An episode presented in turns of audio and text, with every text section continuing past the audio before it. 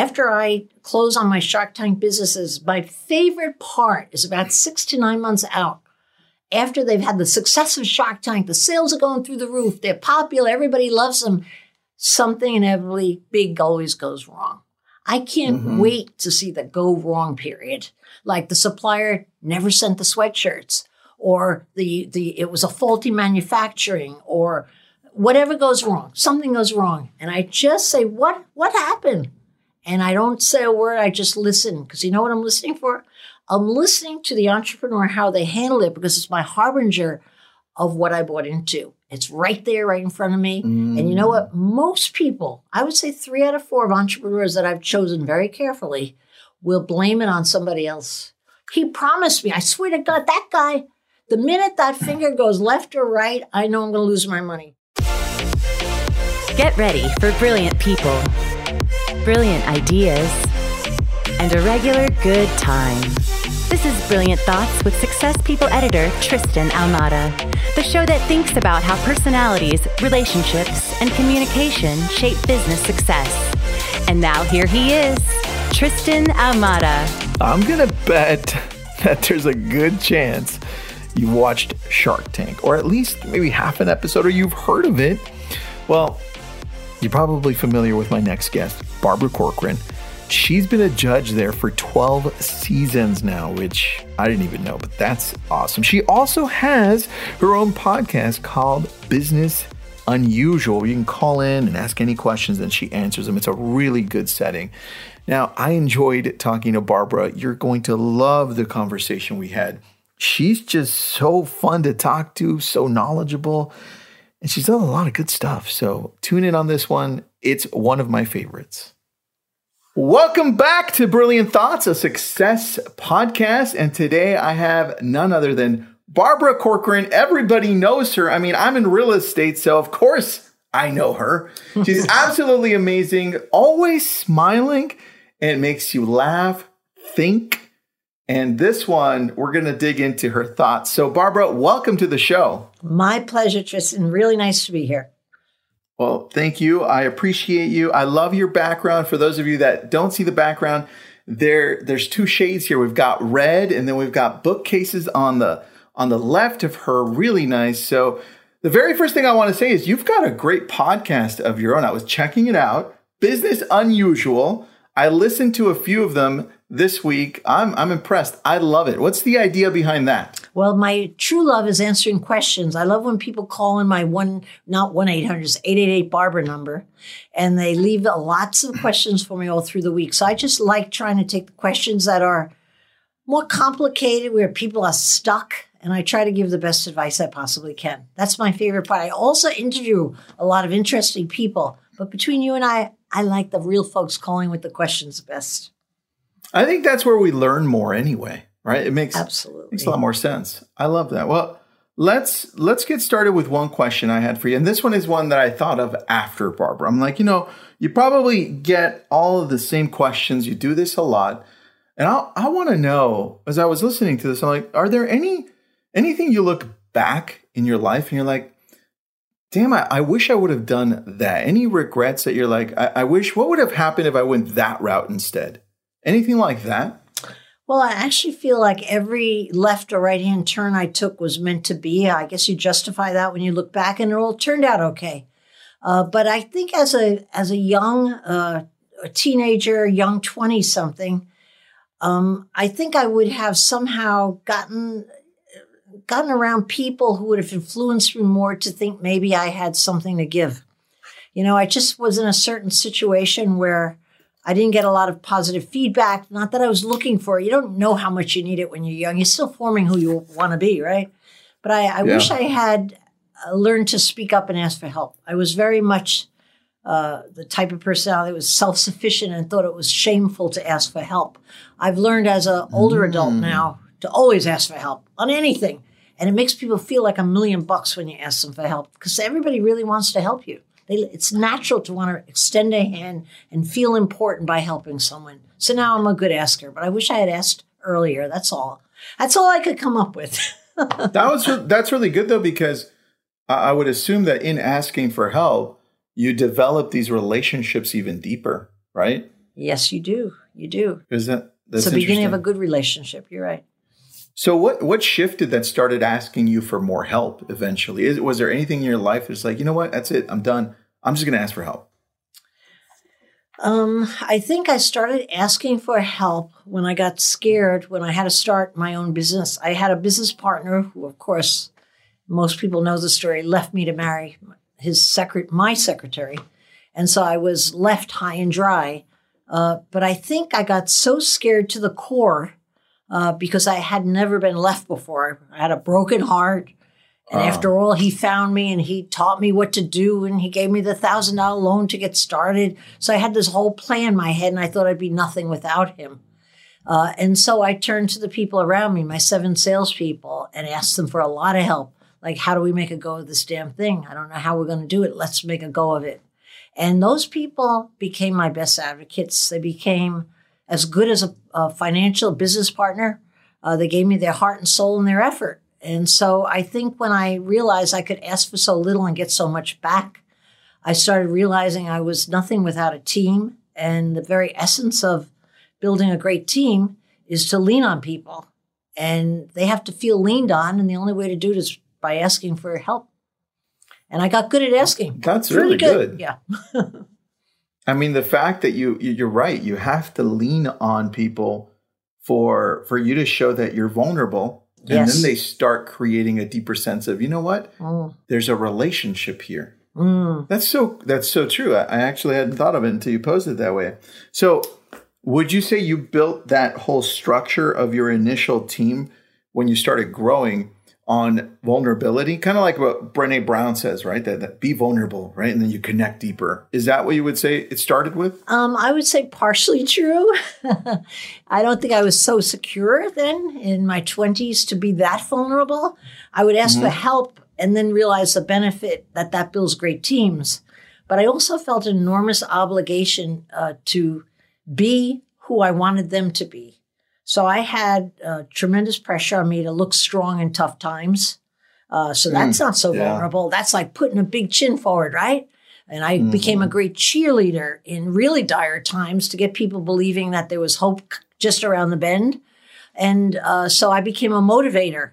And I think motivating people, uh, I'm not sure, I don't know what was more important the ability to motivate people, which I had to learn early, or the ability to be vulnerable. I, I, I think it's a nice combination. I think people trust you when you have both.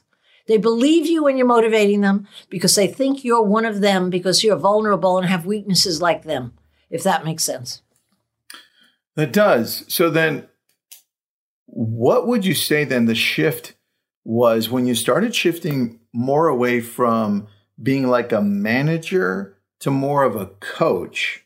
Because now that you're saying you're more of a motivator, right? I think that has a lot to do with with you also progressing and watching the team grow and saying, I think they need me more over here versus over here. Did that mean you have to bring in you, you eventually had to bring in more staff to say, okay, you're going to be the manager. I'm going to be more of the coach. Is that how it happened, or did it happen more gradually? No, not not like that at all. Not my style. Okay.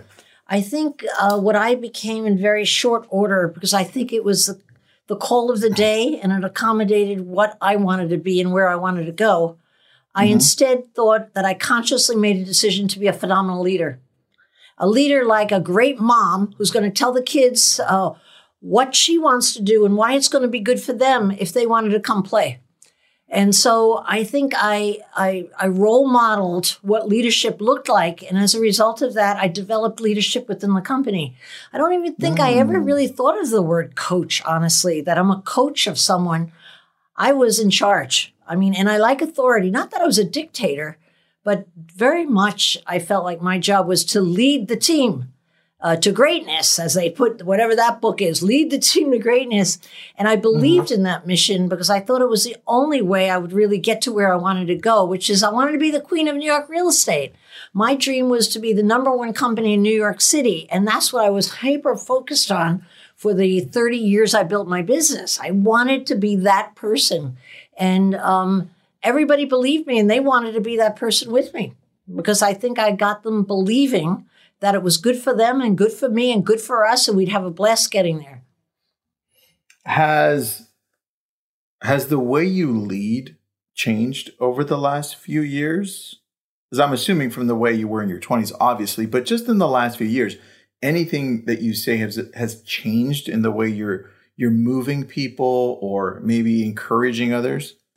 Well, it's vastly different when you own your business and you're building it and you're in charge than when you're an investor, as I am on Shark Tank, where I'm buying minority yeah. interest in businesses. I'm not okay. in charge. Uh, thankfully, if I have a great entrepreneur who's a partner, he or she's in charge. Uh, so that's a whole different role I've taken on. So I guess you might say now I'm a coach or an advisor. Um, but my attitude is let me tell you what I would do in this situation. Boom. I always know exactly what I would do. If it were my company, that's what I would do. But you guys figure out what you want to do. Whatever you think in your gut is the right thing to do, feel free to ignore my advice. Do what you want to do.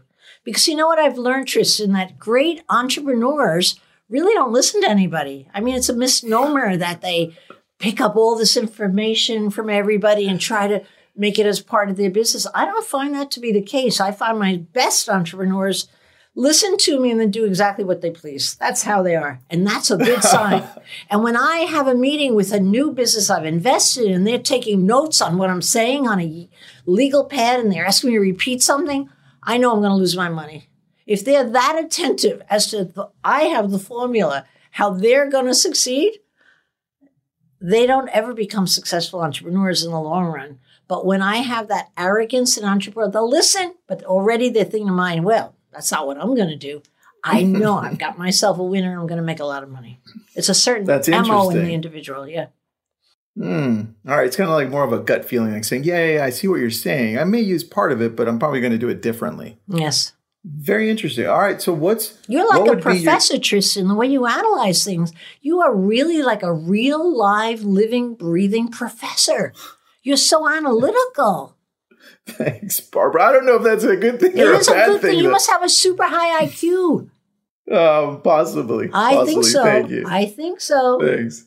Thanks, Barbara. Appreciate you. You're making me. You're making me red like the wall behind you now. So it's okay. so, what would you what would you say the definition of of success is in general? Now that you've you've become this coach advisor and gone through all these different positions in your life. What does that look like to you when you define it? Well, it really hasn't changed much. I think I'm more acutely aware as I get older and run out of time. I think success is how happy you are.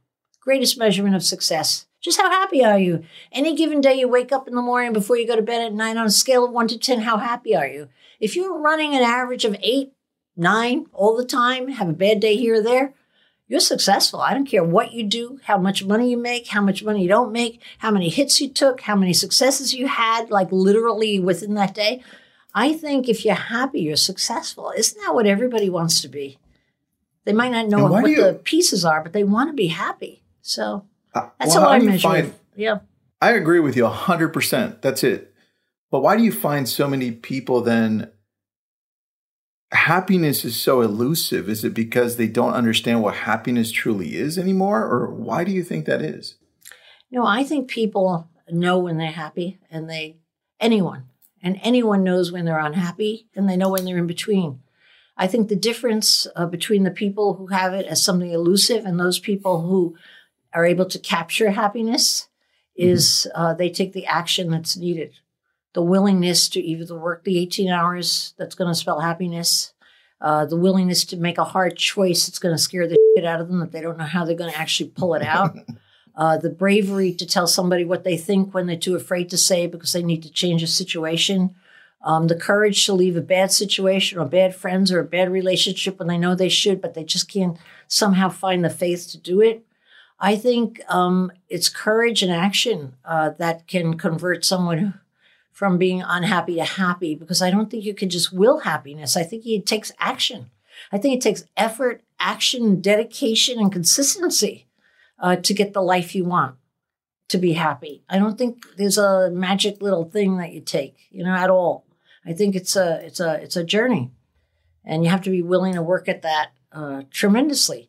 And then before you know it, son of a gun, you're feeling good about yourself. Why? You might not even accomplish what you want, but you feel good about yourself because you're doing what you should be doing. You're, you're doing what you should be doing to make a better life for yourself.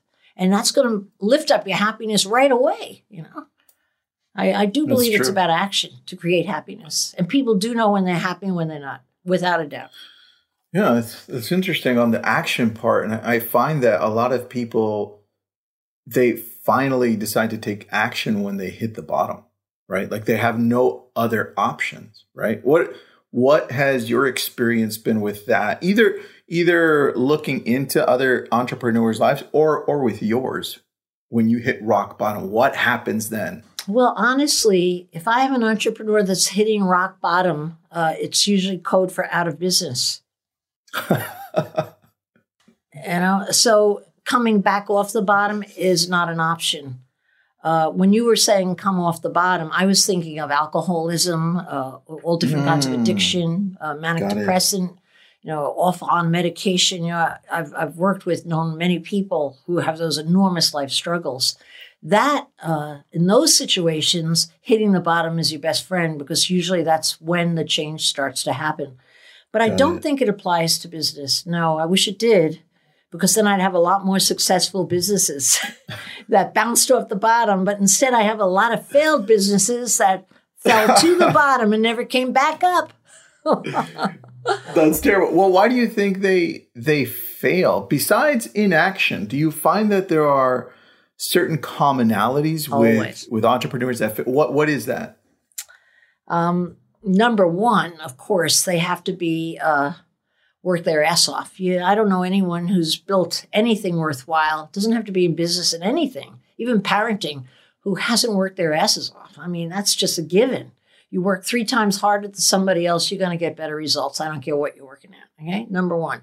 Uh, secondly, I think it's the ability to deal with uh, the obstacles along the way, the things that the walls that you run into, the people that insult you, the trips, uh, the trip wires that trip you up, um, the running out of the cash, the guy leaving your business who you thought was loyal and now you're left high and dry, the mm-hmm. partner that walks out, or the guy who steals from you. I mean, you name it. There are five million things that go wrong when you're building a business. But I think mm-hmm. it's it's only detail. I think it's all on how the entrepreneur responds to it and gets back up and keeps going. So yes. I really believe that ability to get back up is the uh, after hard work is the second most dominant trait uh, that you must have uh, if you're going to be successful in business per se. And I think it really is the same trait if you're going to be successful in life. The sad people I know are people who aren't good at adjusting to change and getting up, and the happy people I know somehow had the worst turns in their life, but they're happy. How does that happen? They're just much better at dealing with change and getting back up. Mm. Barbara, do you think that that can be learned, that resilience that you're talking about through, through continual experience? Absolutely. Right. Without a doubt, I'm the walking, talking example of it. Uh, so many of the very successful people I know have taught themselves how to get back up. And it is teaching a habit. I mean, it's not about when something's really bad, I'm going to get up this time. I'll show them. No, it's a matter. No matter mm-hmm. what happens, you get back up and you try something else. Like it's like it's not an option. That's the way you shake. You know, that's the way you live.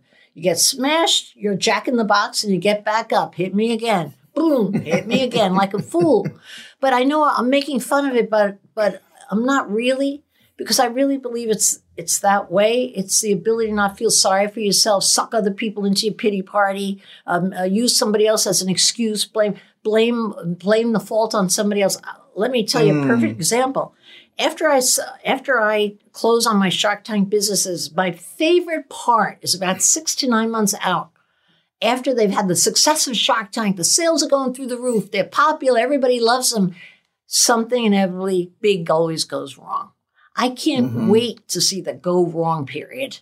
Like the supplier never sent the sweatshirts or the, the, it was a faulty manufacturing or whatever goes wrong, something goes wrong. And I just say, what, what happened? And I don't say a word. I just listen because you know what I'm listening for?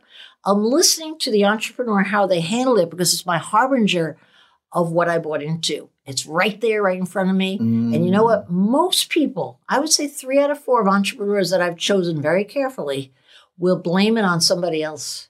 He promised me, I swear to God, that guy, the minute that finger goes left or right, I know I'm going to lose my money because this is an individual who hasn't formed a habit of taking responsibility for failure and bouncing back up.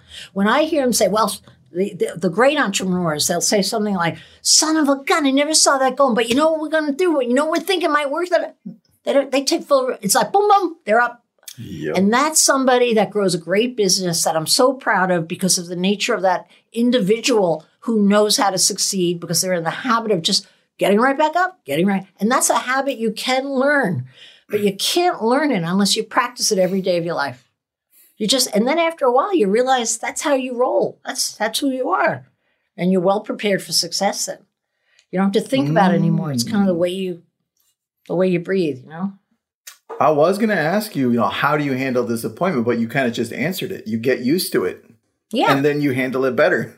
so you answered that without me asking. Good, good. Double, double there. Uh, double there. So I love that. How do you, at this point in, in your life, going through so many different things, how how do you maintain just confidence overall? Because I find that that's one thing that that's lacking sometimes with people. They're like, should I, shouldn't I? And then inaction happens, right?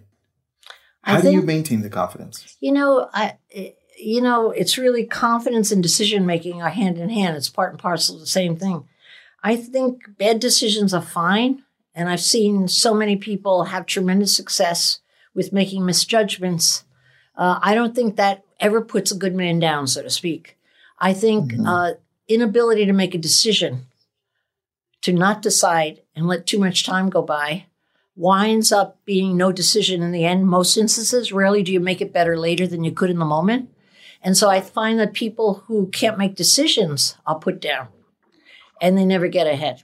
I'd rather have a partner mm. or a friend or in myself make three bad decisions. At least I could get up and say I tried it and feel good about myself. You know, it's not going to kill you a bad decision. And I often say to myself, what's the worst that could happen? Am I going to be dead? No, I'm not going to be dead. So, okay, could I accept the consequences? Sure, let me give it a whirl. But the indecision are the least happy people in life because they never wind up grabbing the ring or reaching for what they really wanted because they're thinking about it. And I also fault our education system a lot for um, uh, idolizing left brain logic. You know, I don't think a lot of our best decisions have anything to do with left brain and logic. I think they have a lot more to do with the heart and your gut. And uh, yeah. we've been kind of taught that maybe that's not the smarter or the higher road, which I think it's the main road where you make your good decisions. Yeah, because that's where your passion is. I totally agree with you. As you were saying this, I'm writing, I'm taking notes because you hit on something and I'm, I'm just rewording exactly what you said. So this is you. It says decision making creates confidence by knowing that mistakes allow you to grow. Oh, you and, made it. You made it. Trimmed it up nice. Yeah, you but made come me on, sound a lot smarter with your IQ than I delivered. Just a, that sexiness came from you, Barbara. Yeah, so. I like the way I like the clothes you put on that. You're funny. Look, that's I hadn't thought about it like that because growing confidence is actually the pra- practicing and decision making, and a lot of us a lot of us just don't practice decision making. And it's also practicing failing. Don't forget the tail end of that, which is the hard part. Yeah. With the wrong decisions comes failure, and we're also afraid of failure. But I think your confidence comes by being okay with you making the wrong decision and failing, and knowing there's the next one. You'll get right on to the new decision if you've handled the last one really fast. There's another one, rather than letting so, time grow grow under your feet. Right. You're right on that. So how do you feel about about the current culture we're in and and failure? Because I feel like some people are scared to fail in the current culture we're in. Everybody's and afraid to fail. Why wouldn't you be? I'm afraid I, to well, fail.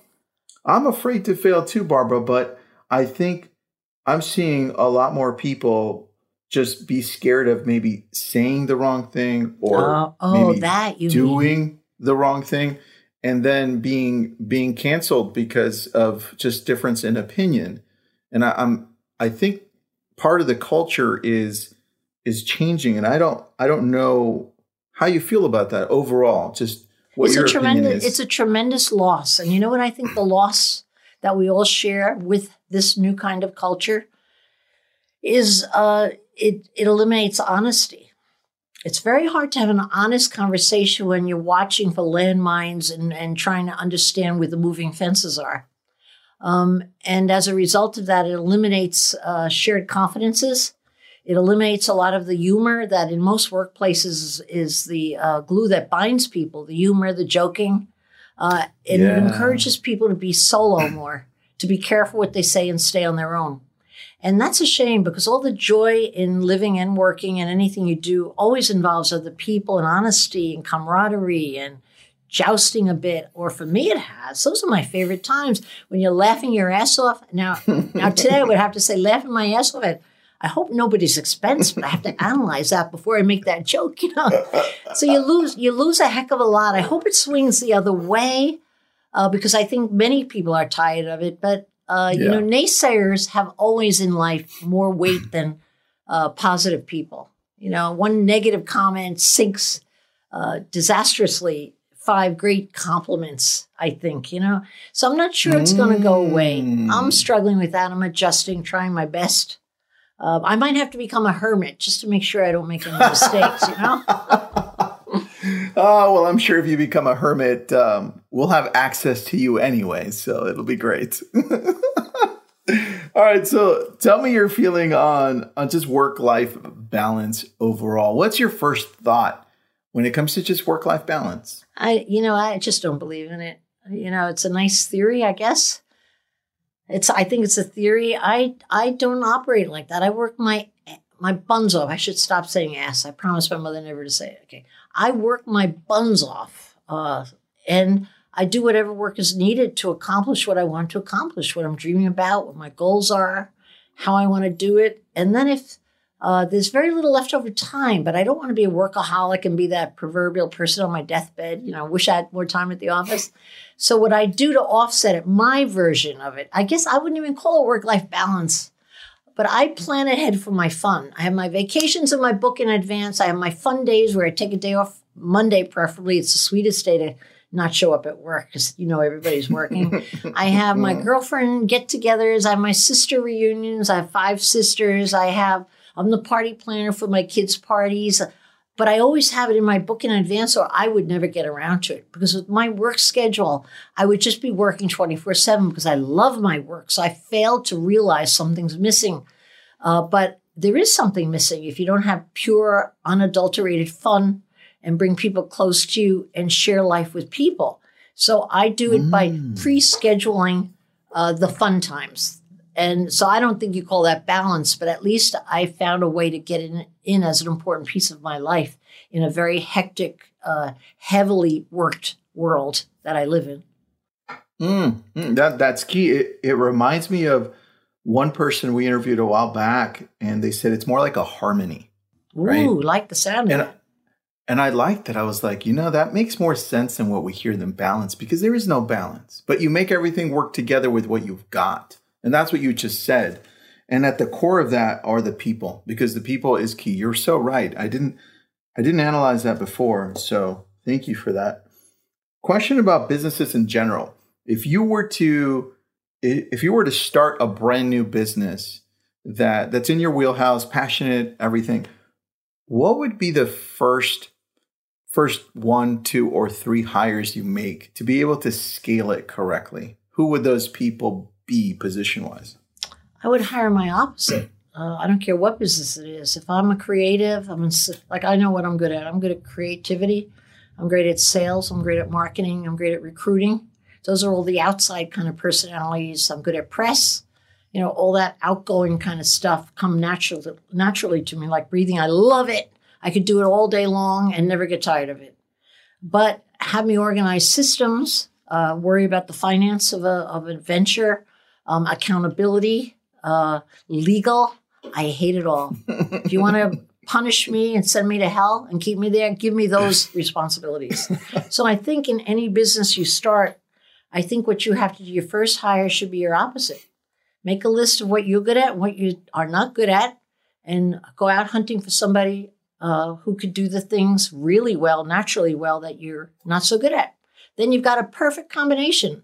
Every business that I have at Shark Tank, with one exception, is a partnership. I don't intend it that way, but it just happens to be the ones I've invested in. And every one of those partnerships, the ones that are doing so well, they're opposite people. Uh, when I built the Corcoran Group, my partner was Esther Kaplan. She was opposite to me. Couldn't be more opposite. I could have never built that business without her. She could have never built it without me. And so I don't think it's uh, a particular talent or position you should look for. It's it's really shopping for strength. That's awesome. I love that. Great response. Very very good response.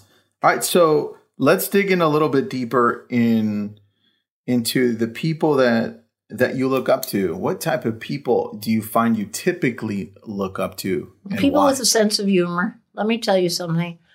I don't start a relationship with anyone, anywhere, in anything, unless someone has a sense of humor. Because you know, if they don't have a sense of humor, two things happen. You're not going to get the joy of getting there with them, which is sometimes all you do is do the getting there. Sometimes you don't always arrive. And you also uh, don't have a person open to change. People who have a sense of humor are pretty pretty easygoing. I find they come with a lot of other traits, like they know how to rock and roll. They're up for a good yeah. time. They'll keep life in proportion, and they'll keep you on the straight and narrow when you're out of whack. And so, so that True. I think is the number one trait.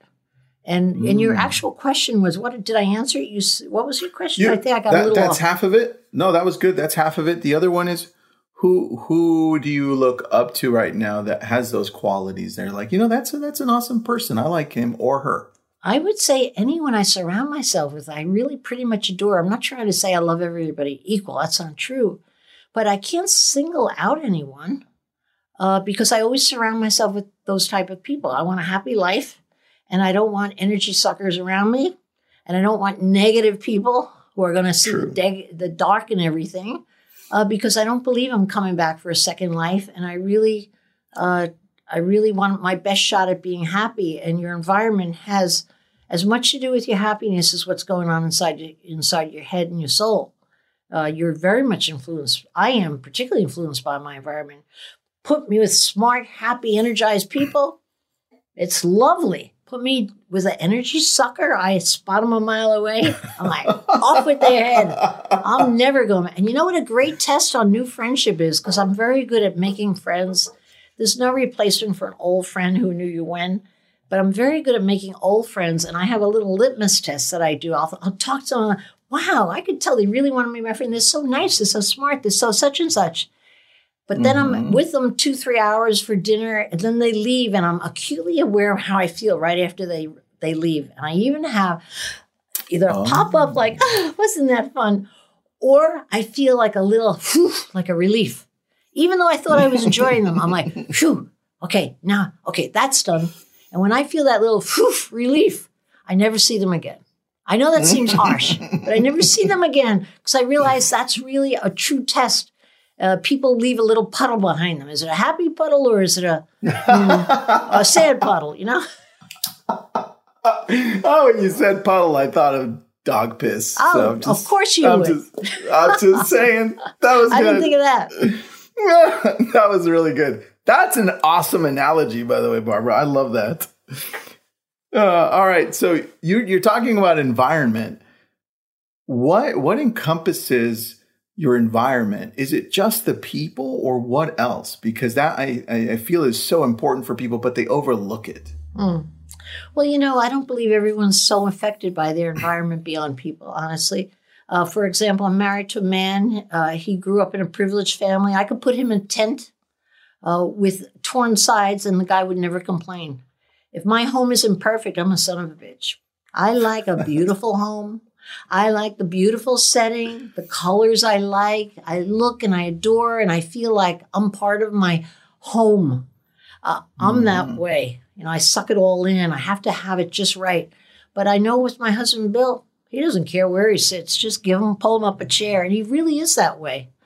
Um, so awesome. I think for a lot of people, environment is not important, but the one piece of environment I think is important for everybody is who you hang out with. Marry the wrong person, you have a miserable life. Get unlucky with the horrible kid, you'll have a miserable life. you know, you just put a real clunker in the mix. And yeah. it's really hard to be happy around a miserable person, whatever that person is.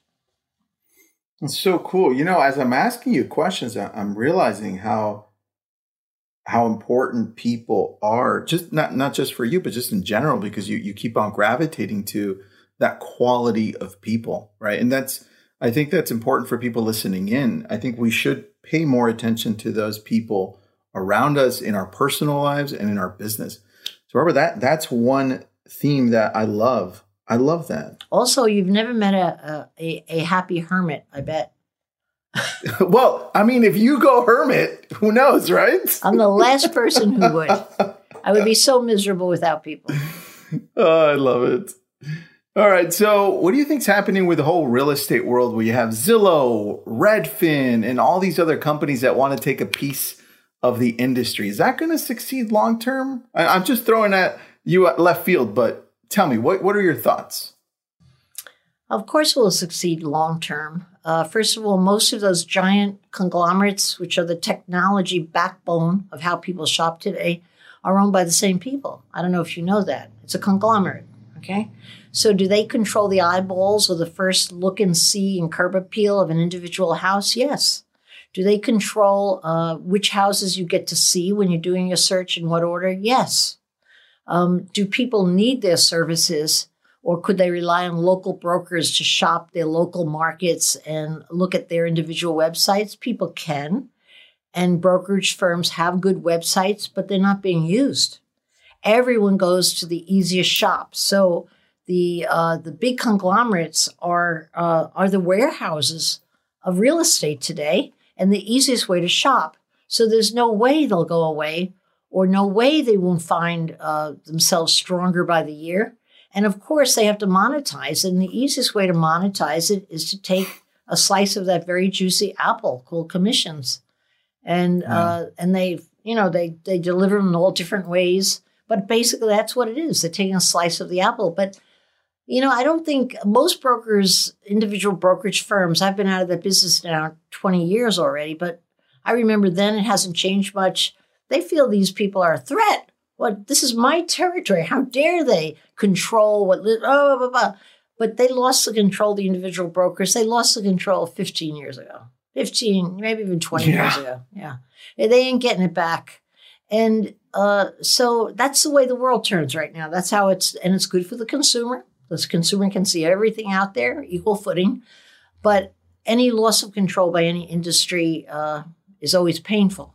And the brokerage firms have lost control of their industry because of these large aggregate companies that bring all the listings together and control the eyeballs of the consumer. Yeah, They're not I going agree away. I think you. is your question. Are they going away? Yep.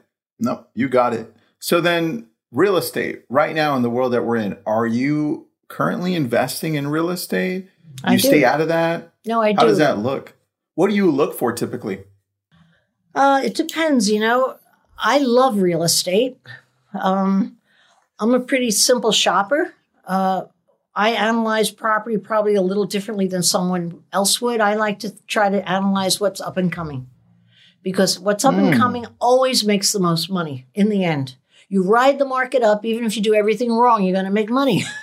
if Yeah, if that property is doubly going up 20% a year because it's been discovered by the yuppies and they're moving the baby carriages and moving out uh, you know, uh, whoever lived there before, that that thing is going through the roof, and you're going to get a ride up. Okay, so I like to choose up and coming areas. My not secret, but a methodology uh, I always use is I pay very much attention to where the creative community is recently moving.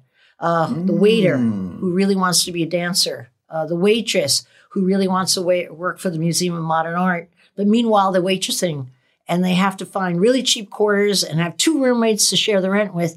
And I always ask the question, so where are you living? And that's how I discovered every up and coming area through Brooklyn, Brooklyn, certainly early, and took me outside of Manhattan, which is what I knew. I didn't know Brooklyn. And thank God I was into Brooklyn, these areas very early, and just rode that wave up. So I like to discover up and coming as the easiest way to make money. In terms of choosing a property, believe it or not, I don't choose it based on rent, roll, and returns. And I don't even know if I could know those numbers. I choose it on what the street looks like. If old ladies are sitting on benches, they're not afraid to be mugged anymore. Um, if uh, if there's flower pots on some of the windows, if people are leaving uh, you know, a carriage outside, they're not afraid of it being stolen anymore. I can see bellwether changes, you know. And that's another good sign that this area is about to flip. Okay. And uh, that's how I analyze it. And that's how I analyze it. Recently, I've taken a lot of money and put it outside of New York City as well, um, an area that um, I really like right now because it's it's like Brooklyn, but it's a city up and coming. The whole darn city is that way. Is Pittsburgh? The uh, money to be made in Pittsburgh is tremendous, and the appreciation is enormous. Uh, and again, you could almost make wrong decisions and and do really well there, you know, because it's a it's a it's a rebirth going on in that city with a friendly government and great property values, and uh, and probably the most educated uh, tenants in the entire world. Uh, really coming to Pittsburgh because all the technology firms that have moved there and the hospitals, the medical. They it just has a lot. So I'm a big believer in that city. Beyond that, I'm sure there's another five things I should be investing in, but I don't have that much money. Uh, so I try to so I try to focus on a few at a time. Are you are you invested at all in Bitcoin in that whole? Uh, No, thing? sir. And I'm pro- perhaps a fool, but I've always learned I don't invest in what I don't understand. And I've I love it. listened, I've learned, I get it, sort of, but somehow it doesn't pass my common sense test. So I'm sure I'm going to miss a big thing. But I do know real estate and that I trust. And something about standing on of Yeah. investment, I really like like seeing that it's real earth, you know? Yeah. Very true. Very true. All right. Last question for you. Are you on TikTok? I love TikTok. Shame on you that you don't know that. I was. I. I, I do know. I'm Oh, following you do? You're being a jokester. I'm just being. I love you on TikTok. Everyone By the way, loves you're on not, TikTok. Yeah, you could if do you're not you following want. her, follow Barbara on TikTok. It is awesome. She makes me laugh there. You can learn too. So great job on, on jumping on the platforms, by the way, Barbara. I love seeing that. Yeah. That's so cool. And it's great having you. Where do people, where do you want people to follow you besides your podcast? Yeah, on the podcast, wherever you listen to your podcast, we're up there. Business Unusual. Make sure you dial in 888 Barbara. Give me your questions because that that is the backbone of my phenomenal podcast. And without the questions, I wouldn't have a great podcast. That's good. I might throw in one there today. So I'm not thank you, answering your question. So what do you think about that? You know what? I'm going to try anyway. Disguise your name. Say Harry's on the line. Uh, I'm going to go with, uh, my name's Juliet. So we're going to go with Oh, that. Oh, pretty. You look like that. Thank you. You like my hair? Yeah, yeah. We started there. All right, Barbara. Well, thank you so much. I appreciate it. Thank you very much, Tristan. Huh? Those are all the brilliant thoughts that we have for you today. If you like what you're hearing, drop us a review or just tell your friends. This has been a Success Podcast. Head to success.com slash podcast to hear more just like it.